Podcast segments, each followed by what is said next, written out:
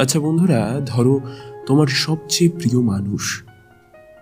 কাল হঠাৎ ভ্যানিশ হয়ে গেল। কোথায় গেল, কেমন আছে, কীভাবে আছে, আদৌ বেঁচে আছে কিনা, সেটা তুমি জানো না। কি করবে? অপেক্ষা। নমস্কার বন্ধুরা, আমি সৌরভ আর তোমরা শুনছো স্টোরি হোলিক্স আজ তোমাদেরকে একটা অপেক্ষার গল্প শোনাবো। আজকের গল্প, সাহেব তালুকদারের কলমে ninety one point one nine, Ramdhanu F লেখকের জন্ম উনিশশো সাতানব্বই সালে, চৌঠা জুন। জন্মসূত্রে উত্তরবঙ্গের রায়গঞ্জ নামের এক ছোট মফস্বলের ছেলে হলেও বাবার পেশাগত কারণে অল্প বয়সেই লেখকের বিভিন্ন স্থানে বসবাসের অভিজ্ঞতা হয়ে গেছে। তা সে পাহাড়ের দুর্গম গ্রামই হোক বা বিহারের সীমান্তে লাগোয়া ছোট শহর। মূলত এইসব স্থানের বসবাসের অভিজ্ঞতাই ধরা পড়ে লেখকের বিভিন্ন লেখায়। পেশায় একজন ছাত্র এবং নেশায় একজন আদ্যপন্ত সিরিয়াস পাঠক হলেও নিজেকে একজন লেখক বলতে ঘোরতর আপত্তি তার। বরং নিজেকে লেখকের জায়গায় একজন শব্দ নিয়ে খেলতে ভালোবাসা মানুষ বলতেই পছন্দ করেন তিনি। আজ স্টোরি হোলিক্সে আমরা তারই একটা গল্প শুনব। তবে আজকের গল্প শুরু করার আগে তোমাদের কাছে একটা ছোট্ট অনুরোধ করে যাই। যদি চ্যানেলে নতুন হয়ে থাকো, অবশ্যই চ্যানেলটাকে সাবস্ক্রাইব করে আমাদের পাশে থেকো। শুরু হচ্ছে স্টোরি হোলিক্সের আজকের বিশেষ গল্প। সাহেব তালুকদারের কাহিনী ninety one point one nine Ramdhanu F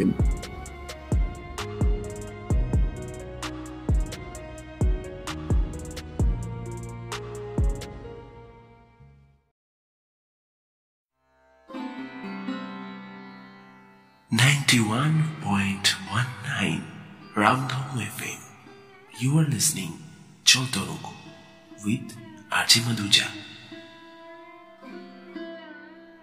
Ninety one point one nine Ramdhanu এফএমে আপনারা শুনছেন জল তরঙ্গ এবং আপনাদের সাথে রয়েছি আমি আর যে মধুজা। আচ্ছা কেউ কি খেয়াল করেছেন আজকের সন্ধেটা আজকের এই রাতটা বেশ অন্যরকম না? মানে সারাদিনের অসহ্য গরমের পর এক বছরের বৃষ্টি এসে যেন চারিদিকের পরিবেশকে এক লহমায় পাল্টে দিয়েছে। ভীষণ গরমে সারাদিন মুখ পুজে কাজ করে যাবার ক্লান্তি যেন এক লহমায় অনেকটা কম হয়ে গেছে। গরমের তেতে যাওয়া মাটি থেকে বেরোচ্ছে একটা মিষ্টি সোদা গন্ধ, যা ক্রমশ নেশা ধরিয়ে দিচ্ছে মগজে। তার সাথে যোগ্য সঙ্গত করছে মাঠে ঘাটে ব্যাঙের দল এবং চিচি পোকারা। কলকাতা এবং শহরতলি শ্রোতারা এই রসে বঞ্চিত হলেও কলকাতার বাইরে যারা এই অনুষ্ঠান শুনছেন, তারা নিশ্চয় অনুভব করছেন আজকের এই রাতটাকে। অফিস থেকে ফিরে চায়ের কাপ হাতে নিয়ে বারান্দায় আধো অন্ধকারে উপভোগ করছেন প্রকৃতির বৃষ্টি স্নাতরু দেখতে পাচ্ছেন পূর্ণিমার জ্যোৎস্নার আলো গাছের পাতায় থাকা জলের কুচির সাথে মিশে তৈরি করেছে একটা মায়াময় পরিবেশ। মানে সব মিলে একটা বেশ মাদকীয় রোম্যান্টিক আবহাওয়া। আর এই আবহাওয়ায় কয়েকটা মিষ্টি দেখে গান হলে কেমন হয়? ব্যাপারটা বেশ জমে যাবে, কি বলেন? ঠিক ধরেছেন।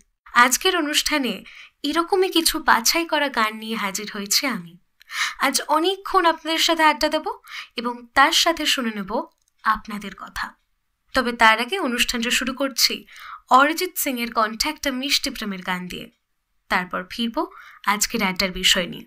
ততক্ষণ শুনতে থাকুন জল তরঙ্গ ninety one point one nine Ramdhanu এফএমে একটানা কথাগুলো বলে মাইক অফ করে অভ্যস্ত হাতে কনসোলের মাধ্যমে ডেস্কটপে লিস্ট করা গানগুলোর মধ্যে প্রথম গানটা চালিয়ে দিয়ে চেয়ারে হেলান দিয়ে বসল মধুজা। গোটা ঘর ছাপিয়ে বাইরে থাকা মাইক এবং সেই মুহূর্তের প্রত্যেকটা রেডিওতে ninety one point one nine Ramdhanu এফএমে বেজে উঠল। মজবুর क्या कीजिए? रास आया रहना दूर। क्या कीजिए? दिल कह रहा, उसे मुकम्मल कर भी आओ। वो जो अधूरी सी याद बाकी है वो जो अधूरी सी बात बाकी है টেবিলে থাকা কফি মাগ হাতে মৃদু চুমুক দিতে দিতে পরের গানগুলো সাজিয়ে নিতে লাগলো সে গানগুলো তার নিজেরই বাছাই করা এই ক্ষেত্রে ওদের বস সবাইকে ছাড় দিয়েছে শুধু শোয়ের আগে জানিয়ে দিতে হবে আজকের টপিকটা কি নিয়ে তারপর সেই টপিক সম্পর্কিত সব গান বাছাইয়ের দায়িত্ব তাদের। এছাড়া সব জায়গাতেই খবরদারি তার। শো টাইমের শিডিউলের সামান্যতম দেরি সহ্য করে না তাদের বস অংশুমান দেবনাথ। এমনকি অফিসে দেরি করে পৌঁছলেও হাজারটা কৈফিয়ত দিতে হয় তাদের। অবশ্য এতে অংশুমানকে দোষ দেওয়া যায় না। অফিসটা সবে দু বছর খুলেছে। আর দু বছরের মাথাতেই প্রান্তিক অঞ্চলের মানুষদের প্রিয় হয়ে উঠেছে এই চ্যানেলটা। বিশেষ করে প্রৌঢ় আর বৃদ্ধ মানুষের কাছে সকালের অনুষ্ঠানের ক্রেজ দেখার মতো।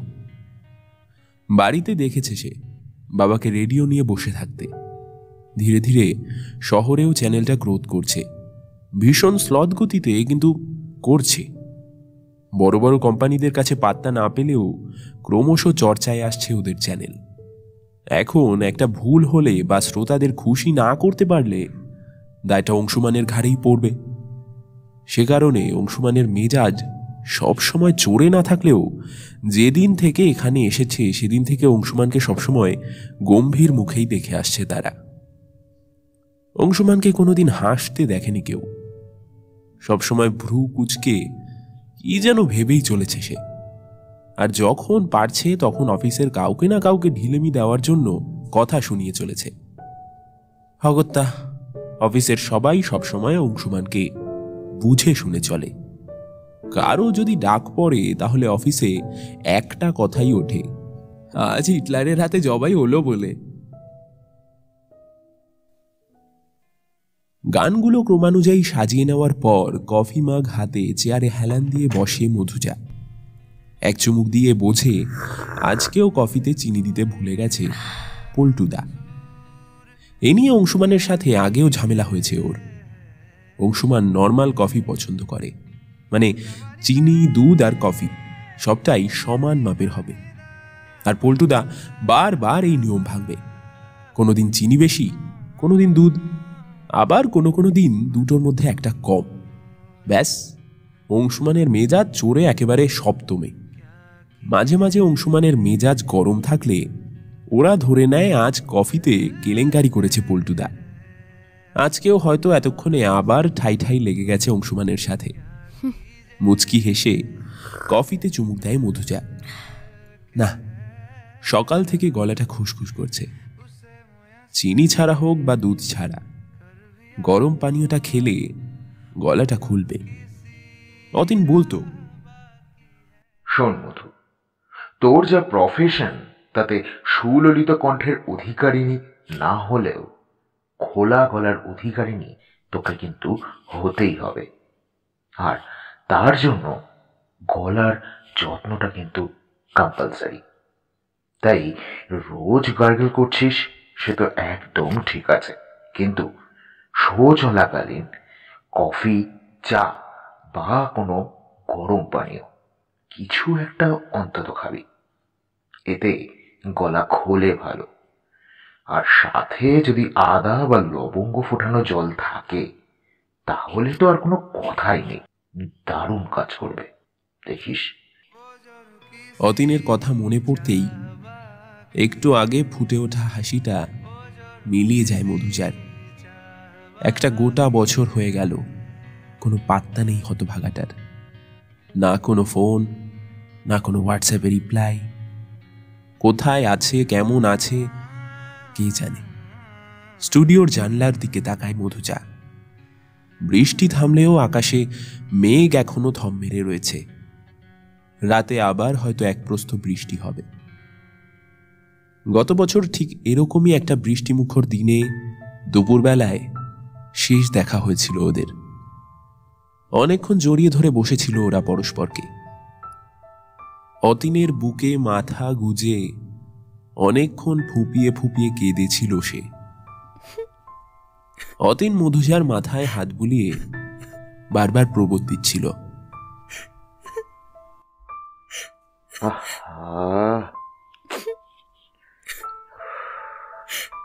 আরে ধুর পাগলি, আমি কি সারা জীবনের জন্য চলে যাচ্ছি নাকি রে? হ্যাঁ? কয়েকটা মাসের তো ব্যাপার বাবা। দেখবি, ঝপ করে কেটে গেছে। আর আমি ফিরে এসেছি। তবে তোর শোটা কিন্তু বড্ড মিস করব রে। কিন্তু মধুজার কান্না কিছুতেই থামছিল না।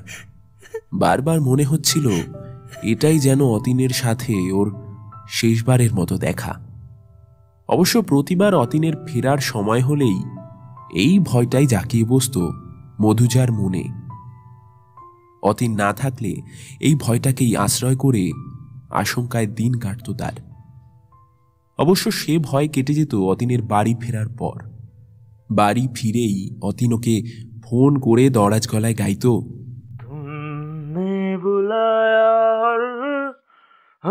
চলে আয়।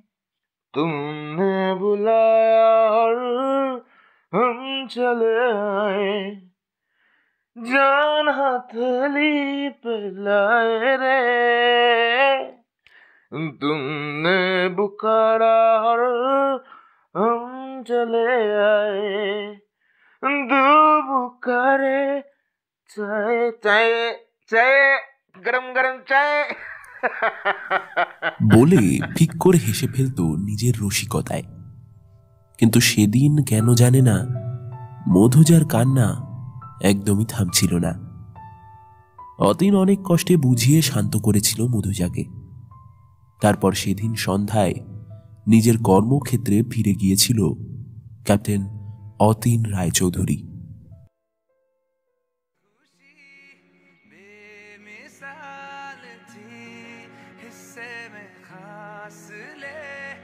সেদিনের কথা ভাবতে ভাবতে স্মৃতির অতলে হারিয়ে গিয়েছিল মধুজা। আচমকা সম্বিত ফিরতেই দেখে দ্বিতীয় গানটা প্রায় শেষের দিকে। গানটা শেষ হওয়া মাত্রই কফি মাগটা টেবিলে রেখে সোজা হয়ে বসে মাইক অন করে অনুষ্ঠান শুরু করে সে।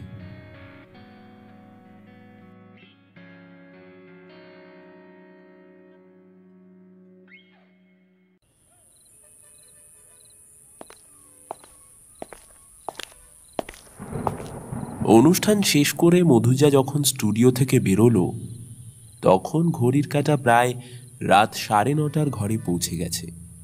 নিজের টেবিলে গিয়ে জিনিসপত্র গুছিয়ে নিয়ে অফিসের বাইরে বেরোনো মাত্রই থমকে গেল মধুজা। ধার বাবা।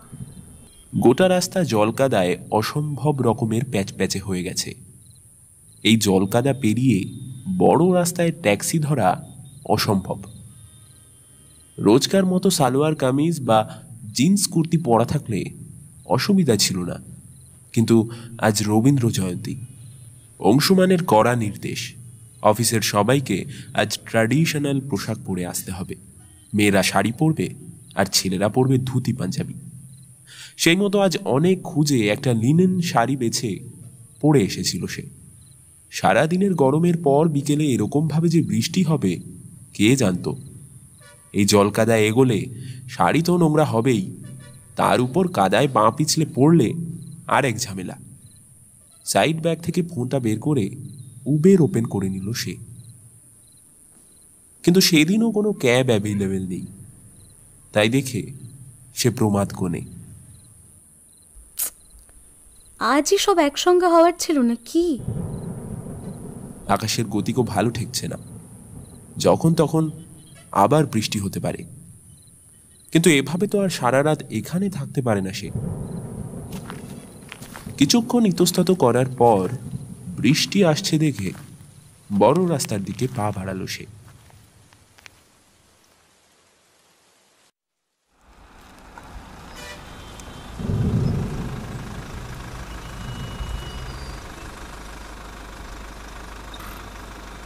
ট্যাক্সিটা যখন মধুজাদের পাড়ার সামনে দাঁড়াল, তখন বৃষ্টির জোরটা বেশ বেড়ে গেছে। ভাড়া মিটিয়ে ছাতা মাথায় ট্যাক্সি থেকে নামলেও বৃষ্টির ছাটে পুরোপুরি ভিজে গেল মধুজা। কোনো মতে বাড়ির সামনে পৌঁছে কলিং বেলটা বাজালো সে। দরজা খুলতেই মধুজার মা বললেন, আজ এত দেরি? ঘরে ঢুকে ছাতা বন্ধ করে দরজার পাশে রেখে মধুজা বলল যা বৃষ্টি শুরু হয়েছে গোটা শহরে এক হাঁটু জল জমে। তাও তো ট্যাক্সিওয়ালা শর্টকাট দিয়ে নিয়ে এলো না হলে আরও দেরি হতো। একটা ফোন তো করতে পারতিস তেমন হলে তোর বাবা গিয়ে নিয়ে আসতো। পাগল কদিন ধরে বাবার সর্দির ধারটা বেড়েছে জানো? এই সর্দি নিয়ে যদি ঝড় জলের রাতে বেরোতো তাহলে আর দেখতে হতো না। তাও দিনকাল তো ভালো নয়। না জানি কোথা থেকে কি। উফ মা আমি এখন আর কচি খুকি বা কলেজে পড়া তন্নি মেয়ে নই। আর তাছাড়া যেখানে আমি কাজ করি সেখানে এরকম কোনো ভয় নেই। কাজেই ভয় পেও না। কেমন? এত রাত করে বাড়ি ফেরাটা। কাজটা না করলে যে বাড়িতে বসে বসে পাগল হয়ে যাব মা। না হলে প্রতিটা মুহূর্তে অতিনির চিন্তা আমাকে পাগল করে দেবে। চেয়ে কাজে গানে ডুবে থাকলে আমি ভালো থাকি। আর লোকের কাজ হলো কথা বলা, তাই বলে। আর যারা আমার কাজ নিয়ে বলছে, তাদের কথা শুনে আমি কাজ ছেড়ে বসে থেকে পাগল হয়ে গেলে ওরা কথা বলবে। বলবে, অতীন কবে ফিরবে তার ঠিক নেই? তার চেয়ে অন্য কোনো ছেলে দেখে বিয়ে দিয়ে দাও। সবার কথা ভেবে, সবার কথা শুনে যদি চলি, তাহলে ভগবান আমাদের বোধ বুদ্ধি দিলেন কেন বলো তো? ওসব কথা বাদ দাও। আজকে রাতের মেনু কি গো? খুব খিদে পেয়েছে। তোর সাথে কথাই পারা যাবে না। যা ভেজা কাপড় পাল্টে হাত মুখ ধুয়ে আয়। আর আজকে তেমন বেশি কিছু রান্না করিনি। ও বেলার চিংড়ি মাছের ঝোল ছিল। এবেলা শরীর ভালো লাগছিল না বলে ভাত করেছি। তা তুই ফ্রেশ হয়ে নে আমি খাবার গরম করছি। কি করেছোটা কি মা? আরে আরে ছাড় ছাড়। বাইরের পোশাকে ছুঁয়ে নিচ্ছে দেখো। আগে হাত মুখ ধুয়ে মাথাটা মুছে নে। ইস শাড়িটার কি দশা করেছিস মধু? পুরো কাদায় মাখামাখি হয়ে আছে। শিগগিরই বাথরুমে বালতিতে ভিজিয়ে দিয়ে আয় না হলে দাগটা উঠবে না। মধুজা মাকে ছেড়ে নিজের ঘরে ঢুকে সাইড ব্যাগটা টেবিলে রাখে। আলনা থেকে একটা তোয়ালে আর একটা নাইটি নিয়ে ঢুকে যায় বাথরুমে পরনের পোশাক খুলে বাথরুমে বালতিতে ভিজিয়ে শাওয়ারের কলটা খুলে দেয় সে। এটা ওর বরাবরের অভ্যাস। বাড়ি ফেরার পর রোজ রাতে স্নান করে সে। বৃষ্টিতে ভেজার পর তো আরও ভালো করে স্নান করে নেয়। এতে বৃষ্টির জলও ধুয়ে যায়, ঠান্ডাও লাগে না। শাওয়ারের জল ক্রমশ ভিজিয়ে দেয় মধুজার সমগ্র অঙ্গ প্রত্যঙ্গকে। সে অনুভব করতে থাকে এক একটা জলকণা। যেন প্রতিটা জলকণা ক্রমশ তাকে স্নিগ্ধ করে তুলছে। ক্রমশ শুষে নিচ্ছে তার সারা দিনের যাবতীয় ক্লান্তিকে। সে অনুভব করে ধীরে ধীরে তার শরীরটা পালকের মতো হালকা হয়ে যাচ্ছে। ঠিক যেমনটা হতো অদিনের সাথে দিনের শেষে কথা বলার সময়। সারা দিনের রোজ নামচা মনের কথা সবটা সে রাতের বেলায় ফোনে বলতো অতীনকে। আর অতীন নির্বাক শ্রোতার মতো শুনে যেত ওর এক নাগারে বক বক করে যাওয়া কথাগুলো। এক বছর হতে চলল অতীনের সঙ্গে তার কোনো রকমের কথা হয়নি। অনেক কথা জমে আছে তাদের মধ্যে। কে জানে কোথায় আছে হতভাগাটা?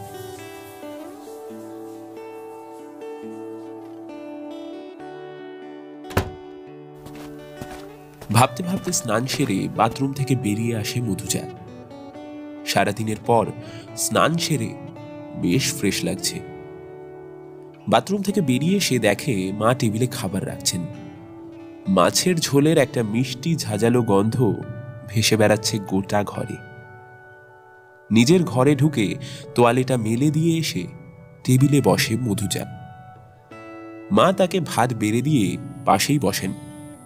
বাটি থেকে অল্প ঝোল ভাতে মাখতে মাখতে মধুজা জিজ্ঞেস করে মা তোমরা খেয়েছো? হুম। মধুজা ভাত মেখে খেতে থাকে চুপচাপ। কিছুক্ষণ পর মা জিজ্ঞেস করেন কালকেও কি তোর শো আছে? হুম। কেন? কালকে কিছু আছে? না মানে একবার ভাবছিলাম ওদের বাড়ি যাব। অনেক দিন তো যাওয়া হয় না। কেমন আছেন ওনারা কে জানে? শুনেছিলাম অতীনের বাবার নাকি গত সপ্তাহে স্ট্রোকের মতো কিছু হয়েছিল। হুম, পরে জানা গেছে ওসব কিছু হয়নি। আসলে প্রেশার বেড়ে গিয়েছিল। সকালের ভারী জলখাবার খেয়ে নিউজ দেখতে বসেছিলেন উনি আর ব্যাস। নির্ঘাত উত্তেজক কিছু খবর দেখে প্রেশার বেড়ে গেছে। আমি খোঁজ নিয়েছিলাম। তা এখন ঠিক আছেন? তাও কাল আমি একবার গিয়ে দেখা করে আসব। কাল ডুব দিতে পারবি না? না গো কাল আমাদের অফিসে এক অনুষ্ঠান আছে। আমাদের স্টেশনে এবার শ্রুতি নাটক লঞ্চ করতে চলেছে। কালকে জয়ন্ত মিশ্র আসছেন। আমাদের প্রথম শ্রুতি নাটকে বুঝলে? কি যে এমন চাকরি করিস বুঝি না। জয়ন্ত মিত্র আসছেন তো তোর তাতে কি? এতদিন ধরে কাজ করছিস একদিন ছুটি পাবি না। রেডিও জকিদের কাজ ওরকমই মা। সহজে ছাড় নেই আর শো থাকলে করতেই হবে। আর আমি যদি ডুব দিই, তাহলে আমার জায়গায় আরেকজনের কাজের চাপ বেড়ে যাবে। কাজেই the show must go on তাছাড়া আমি না গেলে শো হবে না। তবে চিন্তা করো না, কাল অফিসে যাওয়ার সময় আমি তোমাকে পৌঁছে দিয়ে আসব। আর ফেরার সময় না হয় বাবা তোমাকে নিয়ে আসবে। তো কখন যাবে? ভেবেছিলাম বিকেলে যাব। কিন্তু তুই তো ঝামেলায় ফেলে দিলি। সকালে যাব কি ভাববেন ওনারা? কিচ্ছু ভাববেন না বরং খুশি হবেন। কাকিমা তো সই বলতে অজ্ঞান। দেখবে দুই সইতে গল্প করতে করতে দিনটা দারুণভাবে কেটে গেছে। তা ঠিক কতদিন কথা হয় না আমাদের মধ্যে? আমাদের তো আর তোদের মতো ওই হোয়াটসঅ্যাপের বালাই নেই আর ওই ফোনে প্রাণ ভরে কথাও হয় না। মুখোমুখি কথা বলেই আনন্দ পাই। তা হ্যাঁ রে তুই বলছিস জয়ন্ত মিত্র আসছেন কিন্তু তুই না থাকলে শো হবে না মানে? কার গল্প বলতো? কোন মাস চলছে হুম? মা চমকে তাকান মেয়ের দিকে।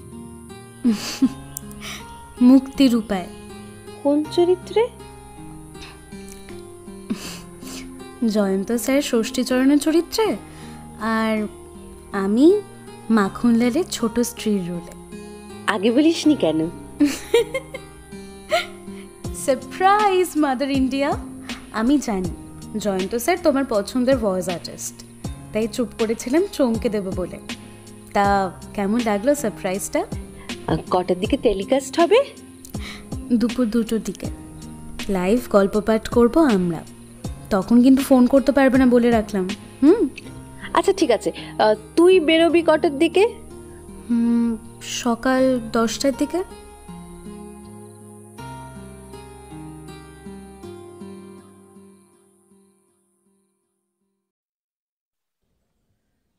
কিরে? আর কতক্ষণ? ওদিকে তো অঞ্জলি শুরু হয়ে গেল রে। ধার বাবা আসছি আসছি। উফ এত তাড়া কেন দিচ্ছিস? শাড়িটা পরতে দিবি না নাকি? এই তোদের নিয়ে না আর পারা যায় না ব্যাগ সাজতে বসলে একেবারে গোটা দিক পান এত সাজার কি আছে বাবু ওই ওই তোদের ওই শাড়ি রানের মতো ছোট্ট টিপ, হালকা লিপস্টিক আর একটা শাড়ি। এই এই বললেই তো হয়। তা না, গাদা গুচ্ছের মেকআপ নিয়ে বসবেন, ম্যাডাম। উফ! কিরে, হলো? এই অসভ্যের মতো দরজায় ধাক্কা দিবি না তো? তেমন তাড়া থাকলে তুই চলে যা। আমি ট্যাক্সি করে চলে আসব। আর যেটা জানিস না সেটা নিয়ে বকবক করিস না। আমাদের সাজতে একটু সময় লাগে বুঝলি? হ্যাঁ সব তো তুমি একাই জেনে বসে আছো না? এই ফাজলামি পাচ্ছিস তাই না? বাড়ি থেকে ঠেলে পাঠালো তোকে একসাথে নিয়ে যেতে। আর তুই এখন বলছিস একা চলে যাবি? জানিস বাড়িতে শুনলে আমার কি হবে? কপালে দুঃখ হচ্ছে আমার। বেরো মা প্লিজ বেরো। বাবা ক্যাপ্টেন অতীন রায়চৌধুরী মাকে ভয় পায়। অতীন বিরক্ত হয়ে বসে রইল ড্রয়িং রুমে। না, এখন আর ঝগড়া করলে চলবে না। উল্টে দেরি হয়ে যাবে। মেয়েরা তৈরি হতে এত যে সময় লাগায় কেন, তা বোঝে না অতীন। এত সাজার কি আছে? মা বাবা কি আর ওকে প্রথমবার দেখবে নাকি? একদিকে ওরা ছেলেরা বেশ পোশাক যাই হোক না কেন, চটপট করে পরে নিলেই হলো। এখন আর কতক্ষণ লাগবে, তা কে জানে। ভাবতে ভাবতে আচমকা অতীন দেখল, মধুজা দরজা খুলে বাইরে এসে দাঁড়িয়েছে। আজকে পড়েছে হালকা গোলাপি পাড়ের সাদা একটা শাড়ি, সাথে ম্যাচিং কানের দুল আর প্রসাধনী। অপূর্ব লাগছে মধুজাকে। কি দেখছিস ওরকম ট্যাপ ট্যাপ করে? মধুজার ডাকে সম্বিত ফেরে অতীনের, আর সম্বিত ফেরা মাত্রই লজ্জায় মাথা নামিয়ে ফেলে সে। এর আগেও সে মধুজাকে শাড়িতে দেখেছে, কিন্তু কোনোবারই এতটা স্নিগ্ধ, এতটা মিষ্টি লাগেনি তার। হয়তো আগে এভাবে খেয়ালও করেনি সে। সে আবার তাকায় মধুজার দিকে। খুবই সাধারণ রকমের সাজ সেজেছে মধুজা আজকে। খুব বেশি উগ্র বা বেশ ম্লান সাজ নয়, বরং বেশ পরিপাটি সাজ। সদ্য স্নাতা মুখে একটা স্নিগ্ধতা ফুটে উঠেছে। চোখে হালকা করে কাজল আর ঠোঁটে হালকা গোলাপি লিপস্টিকে অনন্যা লাগছে মধুজাকে। মধুজা শাড়ির কুচিটা সামলাতে সামলাতে ড্রয়িং রুমে এসে জিজ্ঞেস করল, কি হলোটা কি বলতো? ওরকম হাঁ করে কি দেখছিস? কিছু না। তুই রেডি তো? মধুজা মাথা নেড়ে জুতোর তাক থেকে চটি বের করে পড়ে নেয়। অতীন বেরিয়ে আসে ঘরের বাইরে। বাড়ির সামনেই পার্ক করা ছিল অতীনের বাইকটা। অতীন বাড়ি থেকে বেরিয়ে গিয়ে সোজা বাইকে বসে। মধুজা ওর মাকে বলে বেরিয়ে এসে বাইকের পিছনের সিটে বসে পড়ে। মধুজা বাইকে বসা মাত্রই অতীন বাইকে স্টার্ট দেয়। দুজনেই বেরিয়ে পড়ে কলেজের উদ্দেশ্যে। তবে তার আগে একবার ঢু মারতে হবে অতীনদের বাড়িতে। ওদের বাড়িতেও বেশ বড় করে সরস্বতী পুজো হয়। বাইকে বসার পর মধুজার বেশ খটকা লাগে। যে ছেলে একটু আগেও ঝগড়া করছিল, হঠাৎ করে কেমন যেন চুপ মেরে গেছে। ব্যাপারটা কি? একটু আগেও দেরি হচ্ছিল বলে যে ছেলে তাড়া দিচ্ছিল যে ছেলে অন্যদিন সামান্য দেরি হয় বলে গজগজ করে সেই ছেলে হঠাৎ এরকম চুপ হয়ে গেল। কি করে? ব্যাপারটা আন্দাজ করতে করতে অতীনকে সামান্য তাতানোর জন্য মধুজা বলে ওঠে এই শোন না। আহ, তোদের বাড়ি অঞ্জলি দিয়ে কিন্তু আগেই কলেজে যাব না। আগে যাব বই বইপাড়ায় তারপর যাব মিতাদের মেসে। তারপর কলেজে যাব। আগে কলেজে গেলে আর দেখতে হবে না। অভয় আর স্নেহাদের পাল্লায় পুরো দিনটা মাটি হয়ে যাবে। তুই বরং মিতাদের ওখানে আমাকে নামিয়ে কলেজে চলে যাস। হাওয়া কেমন দেখে আসিস? তারপর না হয় কলেজে যাওয়া যাবে। তেমন হলে কলেজে আজ পা রাখব না। বুঝলি? মধু যে অবাক হয়ে যায়। অন্যদিন হলে এতক্ষণে মুখে খই ফুটতো বাবুর। প্রতিবাদ করে বাইক থেকে নামিয়ে দিয়ে বলতো শোন যা ট্যাক্সি ধরে চলে যা যা আমি তো ড্রাইভার নই, বুঝলি? থাক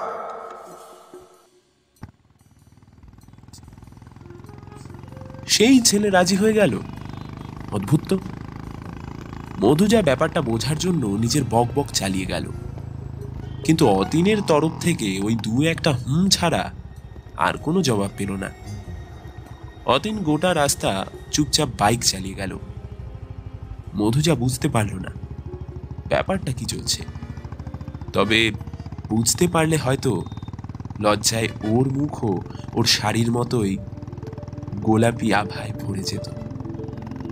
আর অতীন, সে বেচারা কীভাবে রাস্তায় বাইক চালিয়েছে তা সেই জানে। গোটা পথে তার মনোসংযোগ ব্যাহত হচ্ছিল দুটো কারণে। এক, যতবার সামনের দিকে তাকাচ্ছিল, প্রতিবার ওর চোখের সামনে ভেসে আসছিল সদ্যস্নাত সেজে ওঠা এক তরুণীর মুখ, যাকে সে স্কুলবেলা থেকে দেখে আসছে। তাকে আগেও অনেকবার দেখেছে, তবে আজ সেই তরুণীর শাড়িতে নতুন করে আবিষ্কার করা রূপ বারবার ধরা দিচ্ছিল তার চোখের সামনে। আর একটা মিঠে ফুলের গন্ধ তার নাকে প্রবেশ করে পাগল পাড়া করে তুলছিল বারংবার। ভাগ্যিস মধুজা বকবক করে ওর মনোসংযোগ ফিরিয়ে আনছিল। না হলে রাস্তায় অ্যাক্সিডেন্ট হতো নির্ঘাত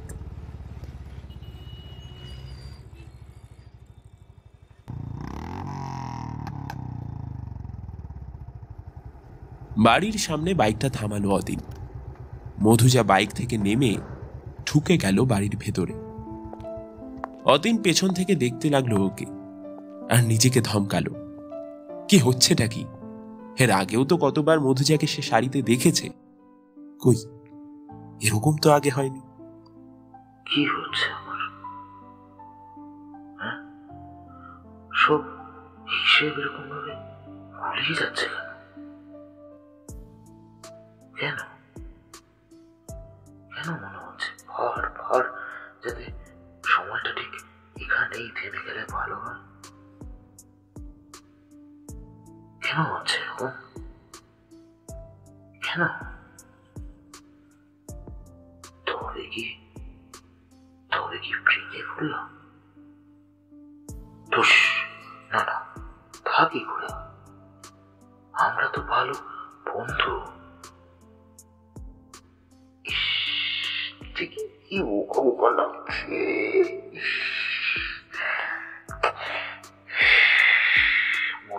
জানতে পারলে একেবারে বিচ্ছিরি ভাবে হাসবে। না না না না। অতি নাতি নাতি নাতি এ তোমার কি হলো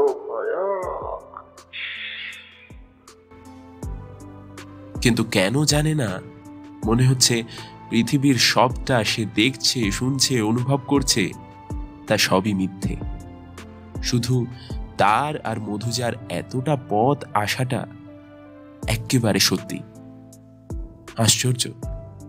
এরকম মনে হচ্ছে কেন? চেষ্টা করলেও কিছুতেই এই মুগ্ধতাকে তাড়াতে পারছে না কেন সে? ভাবতে ভাবতে বাইকটাকে লক করে নিজের বাড়িতে ঢুকলো সে।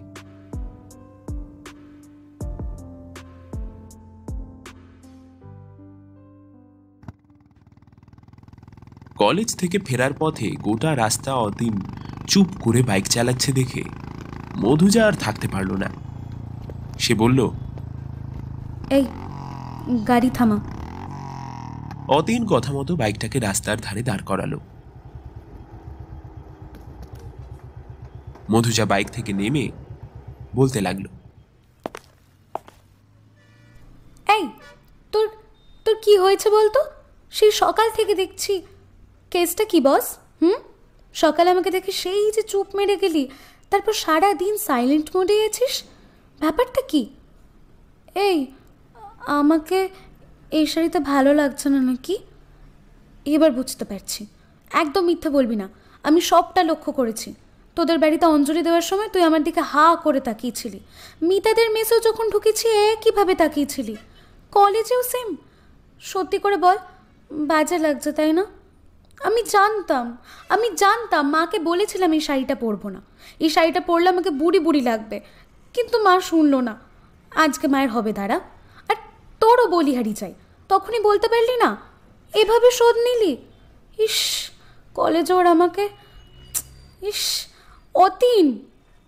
অতীন চুপ করে শুনছিল মধুজার বকবক সত্যি বলতে গেলে, ওর বেশ ভালোই লাগছিল মধুজার এরকম বকবক এই টেনশন মনে হচ্ছিল অনন্তকাল ধরে মধুজা এভাবেই বলে যাক।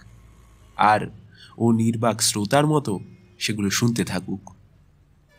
কিন্তু মধুজার চোখ ছলছল দেখে হার থাকতে পারল না। ফিক করে হেসে মধুজার ঠোঁটে একটা আঙুল দিয়ে চাপা দিয়ে থামিয়ে দিল সে।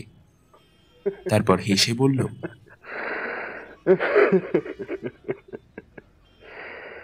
বাপ রে বাপ, উফ কি বকতে পারিস রে তুই? হ্যাঁ? শুরু হয়েছে কি হয়নি? একেবারে বসতেই থাকিস। থামতেই চাস না একেবারে। এই কাকু না একদম ঠিক কথা বলে জানিস তো? এই তোর জন্য এই রেডিও জকির কাজটা একেবারে পারফেক্ট সারা দিন শুধু বক বকম বক বকম বক বকম উফ, বাপ রে বাপ। এই শোন থাম মা এবার আমার না ভীষণ খিদে পেয়েছে। এই তোর এই বকবকানি শুনলে আমার পেটে পেট ভরবে না। সে কোন সকালে দুটো ফল খেয়ে বেরিয়েছি। তারপরে ওই ওই কলেজে ওই একটুখানি যাও তাও আবার সেটা কোথায় পেটে পড়ে আছে কে জানে। আর আমি নিজের কথা কি বলছি? তোরও তো সেম কেস দেখ আয়নার দিকে মুখ, নিজের মুখটা তাকিয়ে দেয় একেবারে তো শুকিয়ে গেছিস। আমি ভালো করেই জানি, শোন। এই এখনই এই রিচার্জ না করালে না, তোর এই বক বকানি দিন শেষে একেবারে ওই ঘ্যান দিতে গিয়ে পরিণত হবে। খবরটা? দেখ, কিছু একটা ভাব দাও। দাঁড়া। হ্যাঁ পেয়েছি। এই এই এই রাস্তাটার সামনে সামনে কিছুটা এগোলেই একটা ভালো রেস্তোরাঁ পড়ে, বুঝলি? শুনেছি ওখানের এগ রোল আর কাবাবটা নাকি একেবারে দারুণ খেতে। চ, ওখানে গিয়ে বসা যাক, খেতে খেতে তোর সব কথার উত্তর দিচ্ছি। ঠিক আছে? নে, বস। খিরে ওঠ পাটা চালা, মা। খিদে পেয়েছে আমার। ওঠ ওঠ ওঠ বস। অতীনের এহেন জবাবের আশা করেনি মধুজা সে অবাক হয়ে দেখল, ওর এতক্ষণের বকবকানিতে অতীন বিরক্ত হয়নি একবারও, বরং মজা পেয়ে হাসছে। মধুজা চুপ করে উঠে বসে অতীনের বাইকে। অতীন বাইক স্টার্ট দিয়ে কিছু দূর এগোনো মাত্রই ব্যাপারটা বুঝতে পারে মধুজা। সারাদিন চুপ করে থাকা, ওভাবে তাকানো, তারপর তারপর হাজার বকবকানি তো বিরক্ত না হওয়া, তার মানে কি? সঙ্গে সঙ্গে একটা লজ্জা আর প্রচণ্ড হাসির একটা অনুভূতি চেপে বসে মধুজার মনে। সে অতীনের দিকে তাকায়। অতীন লুকিং ক্লাসে সবটা লক্ষ্য করেও পাত্তা না দিয়ে নির্ভীকভাবে বাইক চালিয়ে একটা রেস্তোরাঁর সামনে দাঁড় করায়। শহরতলিতে এই রেস্তোরাঁটা একেবারে নতুন খুলেছে। বেশ খোলামেলা জায়গায় রেস্তোরাঁটা। আশেপাশে বেশ কয়েকটা টেবিল চেয়ার পাতা। মধুজা বাইক থেকে নেমে একটা টেবিলে গিয়ে বসল। মধুজা তাকিয়ে দেখে আশেপাশের টেবিলগুলোতে ওদেরই মতোই বেশ কয়েকটা জোড়া বসে আছে। অতীন বাইক লক করে দিয়ে রেস্তোরাঁতে অর্ডার দিতে এগিয়ে যায়। মধুজা বসে বসে অতীনকে দেখতে থাকে আর মনে মনে হাসতে থাকে। দেখা যাক অতীন কি বলে। ইস, শেষমেশ কিনা অতীনও কদিন আগেও তো যখন একটা লাভ লেটার দেখিয়েছিল ওকে, তখন কতই না ব্যঙ্গ করেছিল অতীন ছ্যা। এই শোন কোনো রামপাঠা বা কানা কানাচন্দনী না? এই এই- তোর মতো এই রসিকহীন একটা কাঠখট্টা মেয়ের প্রেমে করতে পারে। হ্যাঁ হ্যাঁ, ছ্যা। ইস। আর সেই অতীন কিনা? উফ এইবার বাগে পেয়েছে। অতীন কনফেস করলেই জানতে হবে। ও কোন দলে পড়ে? রাম পাঠা নাকি কানা চন্দন ভাবতে ভাবতে ফিক করে হেসে নিজেকে সামনে নিয়ে অতীনকে দেখতে থাকে সে। অতীন দুটো এগরোল হাতে নিয়ে টেবিলের দিকে এগিয়ে আসে। মধুজা হাত বাড়িয়ে একটা এগরোল নিতেই ওর মুখোমুখি চেয়ারে বসে পড়ে অতীন। তারপর ধীরে সুস্থে এগরোলটা খেতে থাকে। মধুজা এগরোলে একটা কামড় দিয়ে খেতে খেতে বলল, কই, তুই কি বলবি বলছিলি? বল। হুম হুম, বলছি, দাদা। খেয়ে খেয়ে বলছি। ভীষণ খিদে পেয়েছে। অতীন চোখ বুজে দাঁড়িয়ে দাঁড়িয়ে এগরোলটা খাচ্ছে। মধুজা অবাক হয়ে দেখতে থাকে অতীনের খাওয়া। সামনে যে কেউ বসে আছে, এ নিয়ে ওর কোনো ভ্রুক্ষেপই নেই। এক মনে এগরোল খেয়ে যাচ্ছে সে। মধুজা অপেক্ষা করতে থাকে, অতীনের স্বীকারোক্তির। কিন্তু অতীন মধুজার আশায় জল ঢেলে এগরোলটা শেষ করে বলে কিরে খা। এখনও শেষ হয়নি। এগরোলটা তো বেশ ভালোই করেছে। খাচ্ছিস না কেন তাহলে? নে নে খা। আরে এরপরে তো কাবাবটাও আসবে। ওটাও তো খেতে হবে নাকি? মধুজার ভ্রু কুচকে যায়। মানেটা কি? কোথায় সে ভাবছিল অতীন কনফেস করবে আর ও খিল্লি করবে? কিন্তু অতীনের ব্যবহার সব হিসেব যেন গুলিয়ে দিচ্ছে।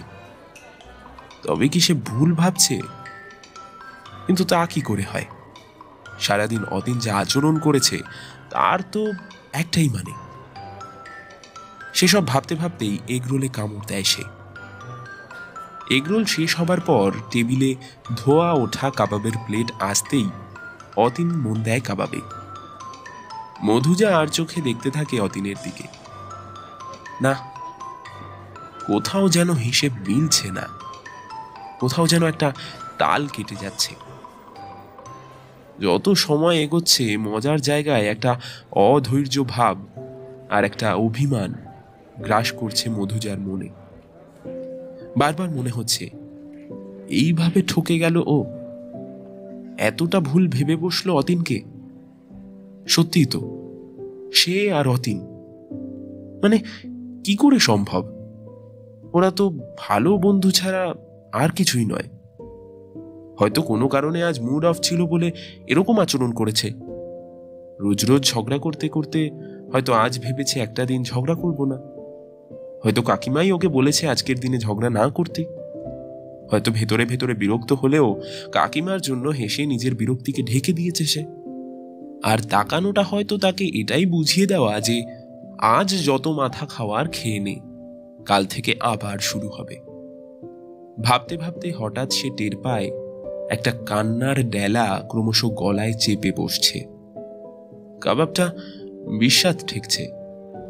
ওইদিকে অতীন আয়েস করে কাবাবের টুকরো মুখে পুড়ে চোখ বুজে চিবোচ্ছে। মধুজা কোনো রকমে দু টুকরো খেয়ে বলে আমার পেট ভরে গেছে। আর খেতে ইচ্ছে করছে না।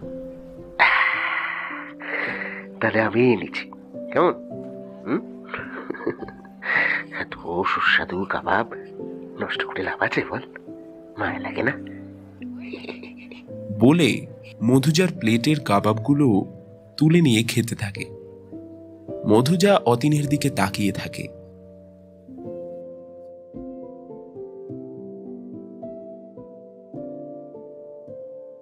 খেয়ে দিয়ে ওরা যখন রেস্তোরাঁ থেকে বেরোলো, ততক্ষণে সন্ধে গড়িয়ে রাত হয়ে গেছে। অতীন বাইকটা বের করে রাস্তায় দাঁড় করায়। মধুজা ধীর পায়ে এগিয়ে বাইকের পেছনের সিটে বসে। অতীন বাইকের লুকিং গ্লাসে মধুজার অন্ধকার মুখের দিকে তাকিয়ে মুচকি হাসে। তারপর বাইক স্টার্ট দিয়ে বাড়ির দিকে রওনা দেয়। এবার গোটা রাস্তা মধুজাও চুপ করে বসে থাকে। অতীন বাইক চালাতে চালাতে আর চোখে লুকিং গ্লাসে তাকিয়ে থাকে মধুজার দিকে। কাবাবটা কিন্তু সেরা ছিল রে। তুই বেকার মিস করলি। এই জানিস, আমি না একটা জিনিস ভেবেছি। এরপর এখানে একদিন অভয় আর স্নেহাদেরকে নিয়ে একদিন আসতেই হবে। সেদিন কিন্তু একেবারে চম্পেশ পার্টি হবে হ্যাঁ? বুঝলি? তবে হ্যাঁ সেদিন কিন্তু এই আজকের মতো এরকম অরুচি রোগ নিয়ে আসবি না। এই তোর জন্য না আমাকে এই অত্তগুলো কাবাব আহ, সাটাতে হলো। কাল যদি আমার পেট ছেড়েছে না এর দায় কিন্তু তোর। হুম বলে দিল মধুজা কোনো সাড়া দেয় না। বাইক চালাতে চালাতে অতীন বলে কিরে? কি হলো? মিস পায়রা কিরে এরকম সাইলেন্ট মেরে গেলি যে হঠাৎ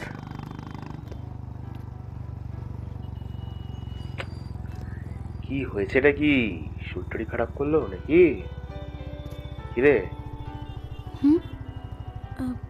হ্যাঁ মাথাটা ধরেছে।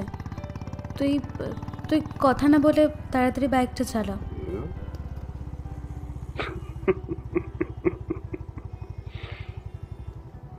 অতীন মুচকি হেসে বাইকের গতি বাড়ায়। এইবার জব্দ হয়েছে। তখন রেস্তোরাঁয় আসার সময় আয়নায় হাসিটা দেখেই অতীন বুঝতে পেরেছিল, কনফেস করলে কপালে দুঃখ আছে। এগরোল খাবার সময় মধুজার অভিব্যক্তি দেখেই বোঝা যাচ্ছিল, কনফেস করলেই ও ঝাঁপাবে। তাই চেপে গিয়েছিল ও। অবশ্য চেপে লাভই হয়েছিল। ধীরে ধীরে মজারু থেকে বিরোহিনী মোডে চলে গিয়েছিল মধুজা। রেস্তোরাঁ থেকে বেরোবার পর টোটাল অভিমানী মহিলায় রূপান্তরিত হয়ে গেছে সে। আর একটু হলেই কেঁদে ফেলবে। লুকিং গ্লাসে মধুজার দিকে তাকিয়ে মৃদু হেসে বাইকের গতি বাড়িয়েছে অতীন।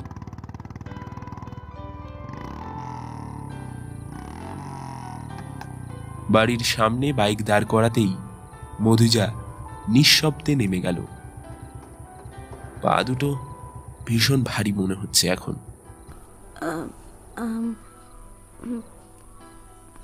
বাই। কোনো রকমে বিদায় জানিয়ে সদর দরজার দিকে এগিয়ে যায় মধুজা অতীন পিছন থেকে ওকে যেতে দেখার পর মুচকি হেসে বাইক স্টার্ট দিয়ে বেরিয়ে পড়ে নিজের বাড়ির উদ্দেশ্যে।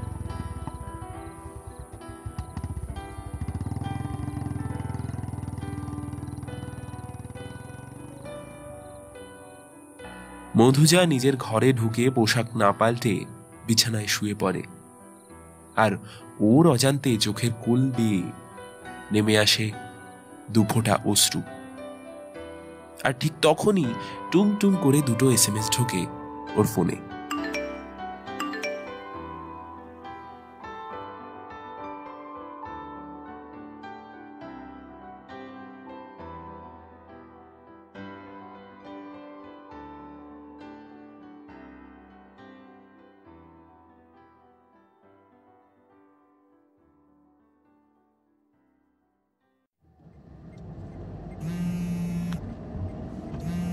ঝুমঝুম শব্দে ঘুম ভাঙল মধুচার।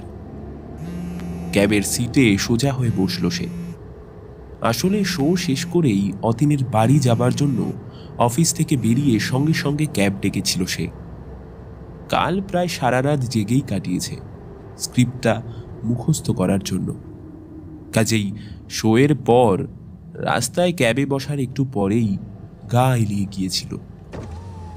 কিন্তু এভাবে চোখটা লেগে যাবে তা ভাবতে পারেনি। ঘুম ভাঙার পর ফোনের দিকে তাকাতেই দেখল, অজস্র মেসেজ ঢুকেছে। আজকের শোটার জন্য সকলে শুভেচ্ছা জানিয়ে একটু পরপরই মেসেজ করেই যাচ্ছে। কেউ কেউ আবার অভিনন্দন বার্তা জানিয়ে ফোন করছে বলে সে ফোন সাইলেন্ট রেখেছিল। কিন্তু ফোনের ঝুমঝুম ধ্বনি বন্ধ হয়নি। এক ঝলক সেদিকে তাকিয়ে তারপর মধুজা সামনের দিকে তাকিয়ে দেখল ক্যাবটা অতীনদের পাড়ায় ঢুকছে।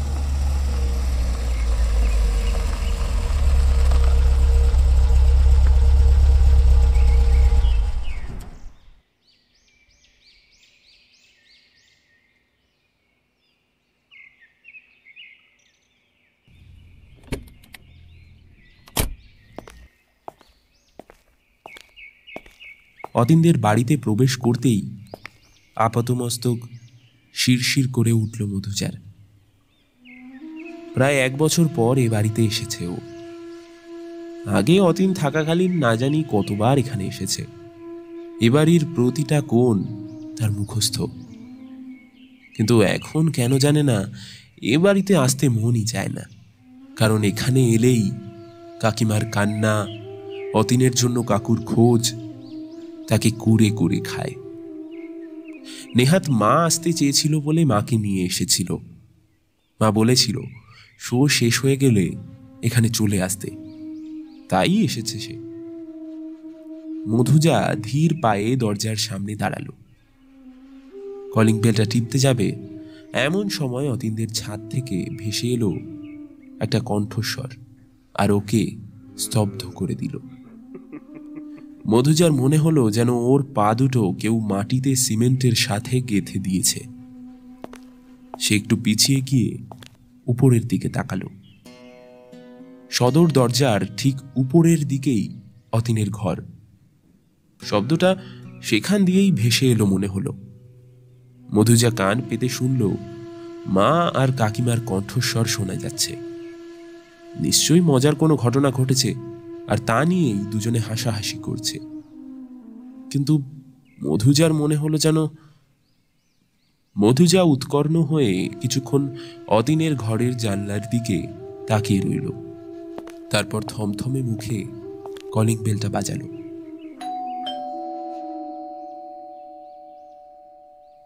কলিং বেলের শব্দের সাথে সাথে উপরের কথার শব্দ স্তব্ধ হয়ে গেল। পরক্ষণে অধীনের জানালায় দেখা গেল কাকিমাকে। এক পলকের জন্য মধুজার মনে হলো তাকে দেখে কাকিমার মুখটা যেন ফ্যাকাশে হয়ে গেল। পরক্ষণে নিজেকে সামলে হেসে বললেন আসছি আসছি।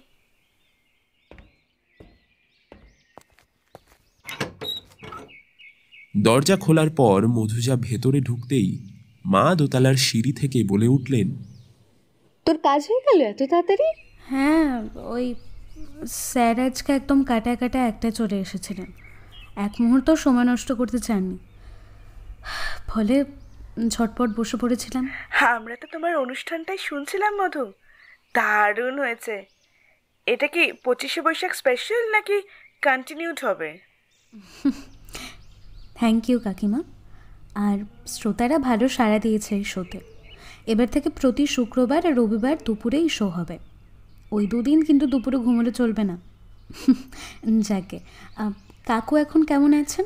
আগের থেকে একটু ভালো গো তবে ডাক্তার বেড রেস্ট নিতে বলেছেন তো বলে নিচে নামে না। ঘরে বসেই বই পড়ে না হয় রেডিও শোনে। তোমার অনুষ্ঠানটা ওর ভীষণ ভালো লাগে জানো? বলে সদর দরজা লাগিয়ে দেন কাকিমা। মধুজা ড্রয়িং রুমে ঢুকে সোজা সোফায় ব্যাগটা রেখে বসে পড়ে। মা দোতলা থেকে নেমে এসে মধুজার পাশে বসলেন। তোর বাবাকে সকালে বলেছিলাম সন্ধ্যের দিকে অফিস থেকে ফেরার পথে আমাকে নিয়ে যাবার জন্য। কিন্তু তোর বাবা বলল আজকে নাকি অফিসে খুব চাপ। ফিরতে দেরি হবে। তাই তোকে বলেছিলাম আসতে। এত তাড়াতাড়ি চলে আসবি জানলে। তাও তো এই সুযোগে এসেছে। না হলে তো কাকু কাকিমার কথা মনেই থাকে না। না গো আসলে কাজে এত ব্যস্ত থাকি যে সময় করে উঠতে পারি না। বিশ্বাস না হলে মাকে জিজ্ঞেস করে দেখো সেই সকালে নটার দিকে বাড়ি থেকে বেরোয় ফিরতে ফিরতে রাত আটটা বেজে যায়। তুমি বলো সারাদিনের ক্লান্তি আর স্টুডিওতে টানা অতক্ষণ বকবক করার পর আর কি শরীর সঙ্গ দেয়? তখন মনে হয় বাড়ি ফিরে দুমুঠো ভাতকে বিছানায় গড়াতে পারলেই শান্তি। ভীষণ ধকল যায় না? তোমার কাকুও রিটায়ারমেন্টের আগে এই কথাই বলতেন। বেশ বসো। ঠিক সময় এসেছ। এখনই চা করতে নামছিলাম নিচে। ভালোই হলো তুমি এসে পড়ায়। এই, শোনো মেয়ে, আজ কিন্তু আমি তোমাকে ছাড়ছি না। এত দিন পরে বাগে পেয়েছি। আজ একেবারে রাতের খাবার খেয়ে দে, তারপরে বাড়ি যাবে। ঠিক আছে? আজকে এত সহজে? যেতে দেবই না তোমাকে। রাত পর্যন্ত গল্প করে খেয়ে দে তারপর তোমাদের ছুটি। তোমার বাবাকেও বলো অফিস শেষে যাতে এখানে চলে আসে। কি যে বলিস তুই? বাড়িঘর ফাঁকা রেখে এভাবে এতক্ষণ থাকা যায় নাকি? হ্যাঁ যায়। আরে রাখ তো তোর বাড়িঘর। এত দিন পর যখন এসেছিস এত সহজে কিন্তু ছাড়ছি না। এত দিন পর বাড়িটা গম গম করছে। হাসি খুশিতে ভরে গেছে বাড়ি। কিন্তু তোরা চলে গেলে আবার সে নিষ্প্রাণ নিশ্চুপ হয়ে যাবে এই গোটা বাড়িটা। তার চেয়ে কিছুক্ষণ না হয় থেকে যা না তোরা। আবার কবে আসবি কি না, তার তো কোনো ঠিক নেই না। কথাটা বলতে বলতে থেমে গেলেন কাকিমা। ছল ছল চোখে তাকালেন তিনি। মা কিছু একটা বলতে গিয়েও থেমে গেলেন। গোটা ঘরে নেমে এলো একটা অস্বস্তিকর নীরবতা। একদিক থেকে কাকিমা ঠিকই বলেছেন, অতীন না থাকলে বাড়িটা সত্যি প্রাণহীন লাগে। অতীন থাকলে বাড়িটা বেশ গম গম করে। এই গিটার বাজাচ্ছে, নাহলে এই মিউজিক প্লেয়ারে গজল বাজাচ্ছে অন্যদিকে ড্রয়িং রুমে টিভি চালিয়ে খেলা দেখতে দেখতে তারস্বরে চিৎকার করছে। এই কারণেই সে আসতে চায় না এই বাড়িতে।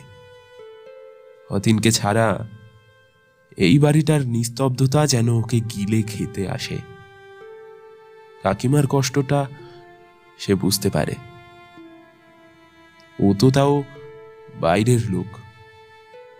ওরই যদি এরকম বোধ হয়, তাহলে কাকিমার যে কি দশা হয়, এই বাড়িতে তা সহজেই অনুমেয়।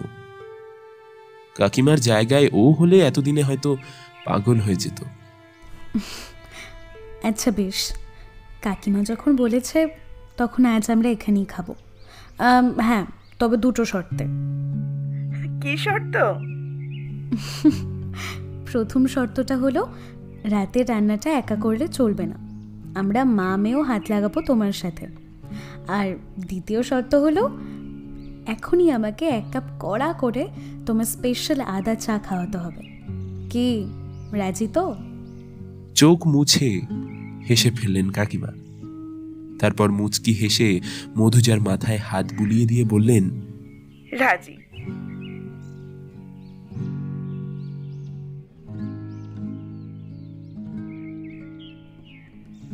বাথরুম থেকে ফ্রেশ হয়ে বেরিয়ে এসে মধুজা দেখে দুই সইতে মিলে রান্নাঘরে শুধু চাই নয়, তার সঙ্গে আরও কিছু জিনিস তৈরিতেও নেমে পড়েছে। মা ঝপাঝপ পেঁয়াজ লঙ্কা কেটে মুড়ি মাখছে আর কাকিমা চা তৈরি করছে। মধুজা দাঁড়িয়ে দাঁড়িয়ে দেখে দুই সইয়ের কীর্তি। তারপর মুচকি হেসে চুপচাপ পা দোতলার দিকে। দোতলার সিঁড়ির মুখেই অতীনের ঘর। অতীন বাড়িতে না থাকলে ঘরটা বন্ধই থাকে। সপ্তাহে একদিন কাকিমা এসে ঘরটা পরিষ্কার করেন। মধুজা পা টিপে টিপে দরজার সামনে এসে দাঁড়ায়। তারপর দরজায় কান পাতে। আর হঠাৎই দরজাটা খুলে ঘরে ঢুকে আলো জ্বেলে দেয়। অন্ধকার ঘরটা ঝলমলিয়ে ওঠে। আচমকা আলো পেয়ে যেন চমকে ওঠে। সেই আলোয় মধুজা দেখে বিছানায় আধ শোয়া হয়ে ফোন হাতে নিয়ে তারই দিকে বিস্ফারিত চোখে তাকিয়ে আছে অতীন।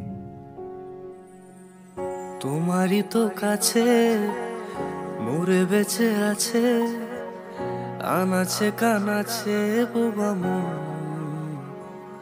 কেন বলতে না পেরে ব্যথাদের কোলে ঘুমিয়ে পড়েছি যেন রেল লাইনের কিছুক্ষণ একে অপরের দিকে অপলকে তাকিয়ে থাকার পর দীর্ঘশ্বাস ফেলে অতীন। মধুজা কিছুক্ষণ অতীনের দিকে তাকিয়ে নিরুত্তাপ গলায় জিজ্ঞেস করে কবে আসা হয়েছে? অতীন জবাব না দিয়ে এক দৃষ্টে তাকিয়ে থাকে মধুজার দিকে। আহ, ঠিক এক বছর। এক বছর পর সে প্রাণ ভরে দেখছে মধুজাকে। এই একটা বছর কীভাবে কেটেছে, একমাত্র অতীনই জানে। সে প্রাণ ভরে দেখে মধুজাকে। এক বছর পরেও ঠিক আগের মতোই আছে সে। শুধু সামান্য মেদ জমে রূপটা আরও খোলতাই হয়েছে। পান পাতার মতো মুখমণ্ডলে লাবণ্য ঠিকরে পড়ছে। ফর্সা গাল দুটো উত্তেজনায় ঈষৎ লালচে হয়ে গেছে। কাজল কালো চোখের কোণে ঈষৎ জল জমেছে। পাতলা ঠোঁট দুটো তীর তীর করে কাঁপছে। এই লক্ষণগুলো অতীনের বিলক্ষণ চেনা। যখন তখন বর্ষণ শুরু হতে পারে।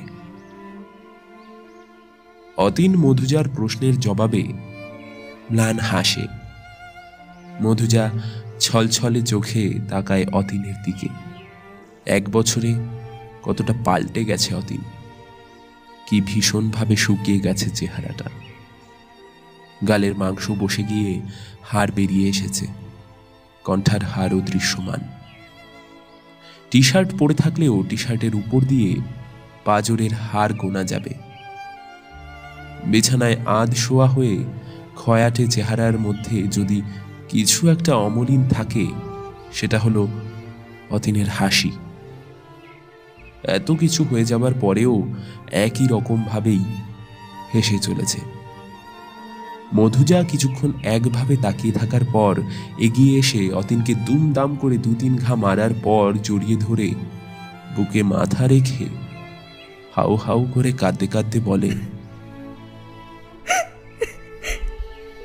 ছোট লোক কোথাকার?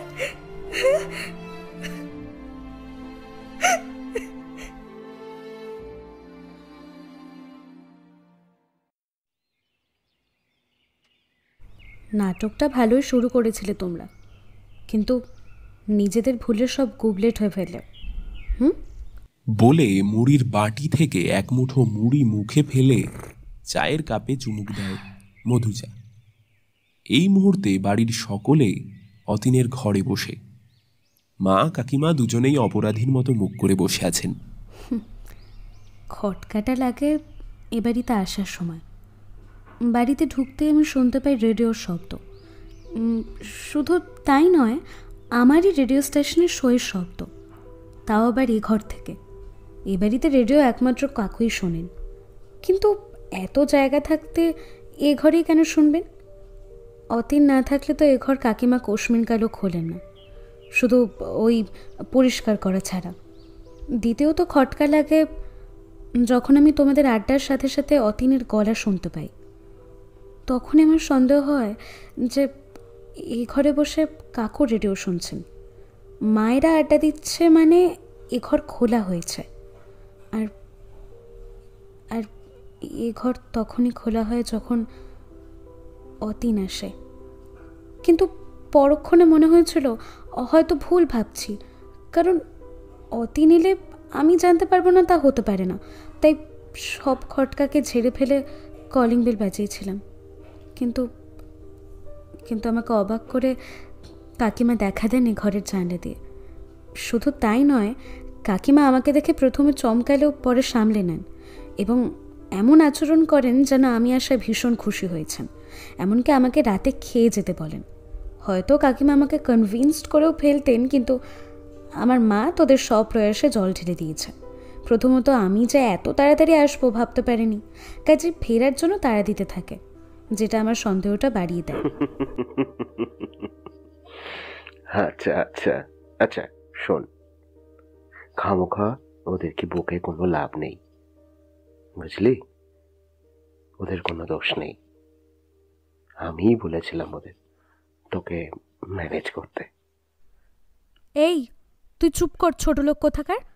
এতদিন হলো ফিরেছিস এত কিছু হয়ে গেল অথচ অথচ আমাকে একটা খবর পর্যন্ত দিসনি। নাকি নাকি দেওয়ার প্রয়োজন বোধ করিসনি।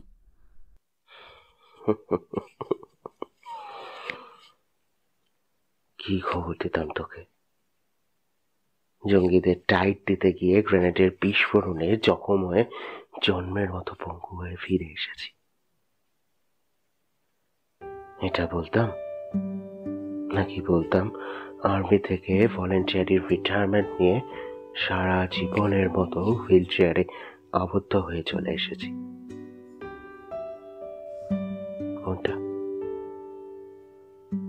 সহ্য করতে পারতিস কি তুই?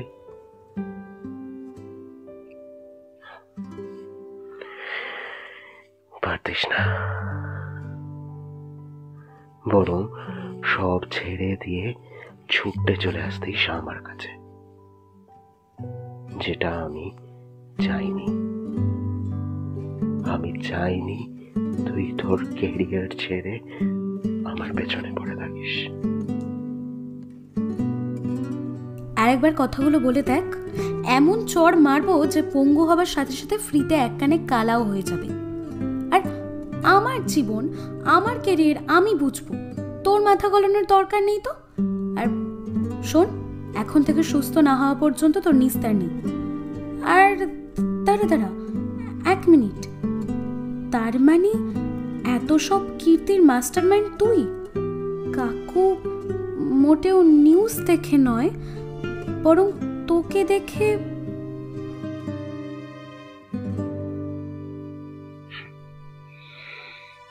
ওদের বলেছিলাম আমি ফিরছি। কিন্তু কীভাবে, কোন অবস্থায় ফিরছি সেটা বলিনি। কারণ বললে দুজনে একসঙ্গে অসুস্থ হয়ে যাবে। ভয়টা বেশি ছিল মাকে নিয়ে। আমায় এই অবস্থায় দেখে কীভাবে রিয়াক্ট করবে জানতাম না। কিন্তু আমাকে দেখে বাবা যে ওভাবে দুম করে হার্ট ফেল করে পড়ে যাবে, কে জানতো ভাই? গিয়েছ আমার কলিগরা আমাকে পৌঁছে দিতে এসেছিল। ওরাই আবার বাবাকে হাসপাতালে নিয়ে ভর্তি করে। না হলে অবস্থায় কিছু করতে পারতাম না। মাকে বলেছিলাম, আমি যে ফিরেছি, সে খবর যেন তোকে না দিতে। যদি বাবার ব্যাপারে জানতে চায়, একটা, কোনো একটা অজুহাত দিয়ে দিতে। কিন্তু মা যে বেশিক্ষণ চেপে রাখতে পারল না হ্যাঁ কি আর বলি। তাই তোর মায়ের সাথে কথা বলতে গিয়ে মুখ ফসকে বলে ফেলেছে। এই কাকিমাকেও আমার দলে টানতে হয়। ও তার মানে মা সবটা জানতো তোর ব্যাপারে? অথচ অথচ আমাকে ওরা বলেনি কারণ আমি বারণ করেছিলাম। কিন্তু তুই যে এভাবে হুট করে চলে আসবি কে জানতো বলতো? নেহাত আমি বেড রিডেন টুক করে বাথরুমে লুকিয়ে পড়তাম। তাও তোকে ধরে ফেলতাম। আমাকে চিনিস না তুই। আমার থেকে পার পাওয়া সহজ নয়। বুঝেছিস ছোট লোক? আর শোন অংশুমানদার সাথে কথা হয়ে গেছে। কাল আমরা ডাক্তারের কাছে যাচ্ছি। কথাটা বলেই অতীনের কান মুলে দেয় মধুজা। কথা হচ্ছিল অতীনের ঘরে বসেই। মধুজা যে এভাবে সবটা ধরে ফেলে হুট করে উপরে চলে আসবে, ওরা ভাবতে পারেনি। অতীন ঘরে বসে চুপচাপ রেডিও অনুষ্ঠানের রেকর্ডিংয়ে মধুজার কণ্ঠস্বর শুনছিল আর যতটা পারে নিঃশব্দে নড়াচড়া করছিল। কারণ ও চাইছিল না মধুজা ওকে এই অবস্থায় দেখুক। অতীন চায়নি মধুজা জানুক ওর কথা। কিন্তু বিধিবাম বাম মধুজা নির্ঘাত কিছু আজ করে সোজা উপরে চলে আসে।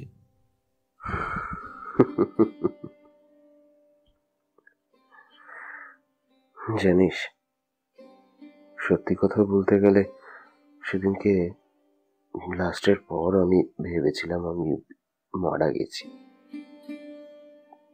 জ্ঞান যখন ফিরল, দেখি আমি হাসপাতালে শুয়ে গোটা শরীরে গাটে গাটে ভীষণ যন্ত্রণা। কিছুক্ষণ পর ব্যথা শুয়ে যেতেই খেয়াল হলো, কোমরের নিচের দিকে কোনো সার নেই আমার। আর এই অনুভূতিটা আসতেই একটাই কথা মনে পড়ল, জানিস? যে মরে গেলেই যেন বেশ হতো। তোর কথা বাড়ির কথা মনে করতে লাগল।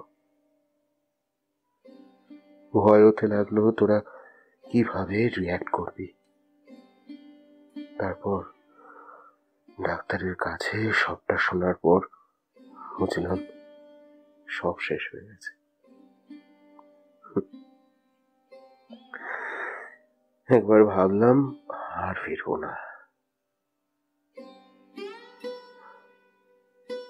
আমাদের ওখানে আর্মিদের একটা কোয়ার্টার আছে, জানিস? অনেকটা ওই আশ্রমের মতো। যুদ্ধে আহত, চিরজীবনের মতো অক্ষম সৈনিকরা সেখানে থাকে। সেখানেই কাটিয়ে দেয় জীবনের বাকি সমস্ত দিনগুলো।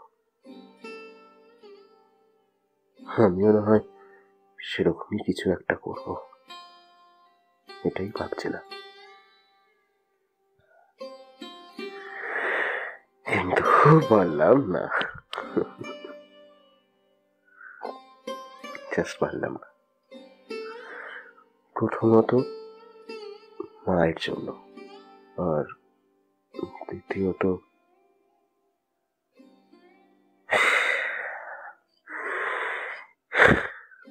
একজনকে কথা দিয়েছিলাম না যে ফিরে আসব। সে যে আমার জন্য অপেক্ষায় ছিল, তাকে ফেলে স্বার্থপরের মতো ওখানে থেকে যেতে পারলাম না। ফিরতে হলো। তাও ভেবেছিলাম আমার ঘরে ফেরার খবর দেব না। কিন্তু বিধি বাম।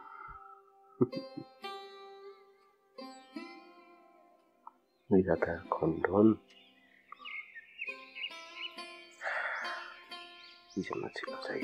যাক বলেই মধুজার দিকে তাকায় অতীন।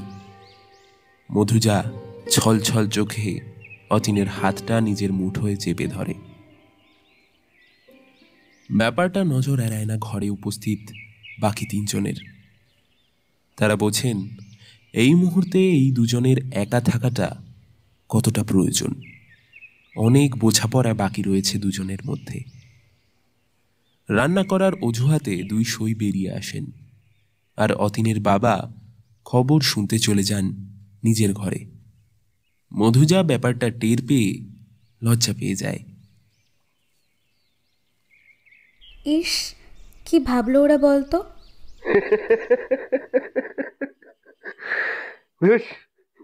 কি আবার ভাববে ওরা? আমরা দুজনেই অ্যাডাল্ট বুঝলি?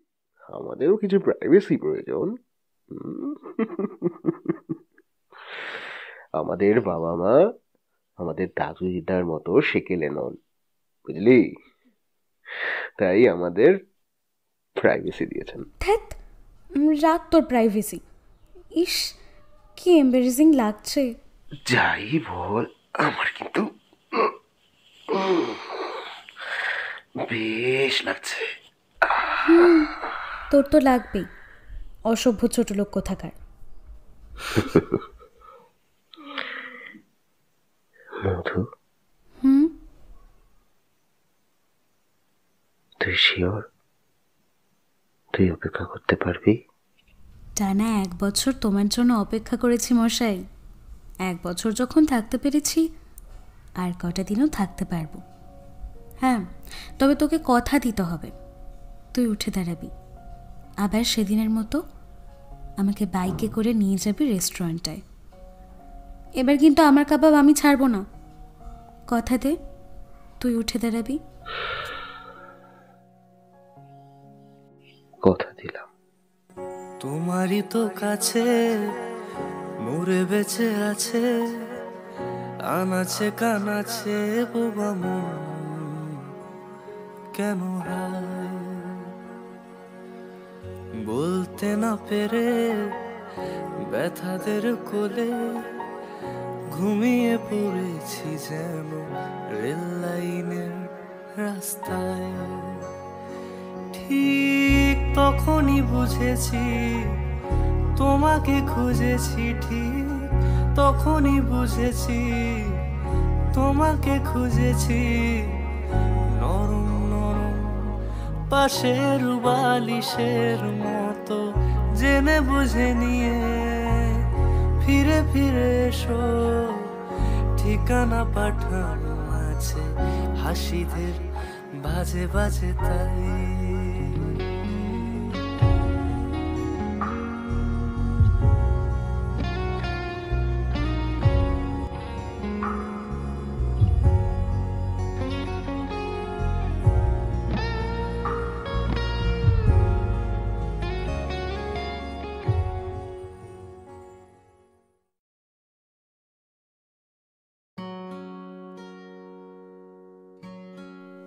স্টোরি হোলিক্সে এতক্ষণ তোমরা শুনছিলে সাহেব তালুকদারের কাহিনী ninety one point one nine Ramdhanu FM.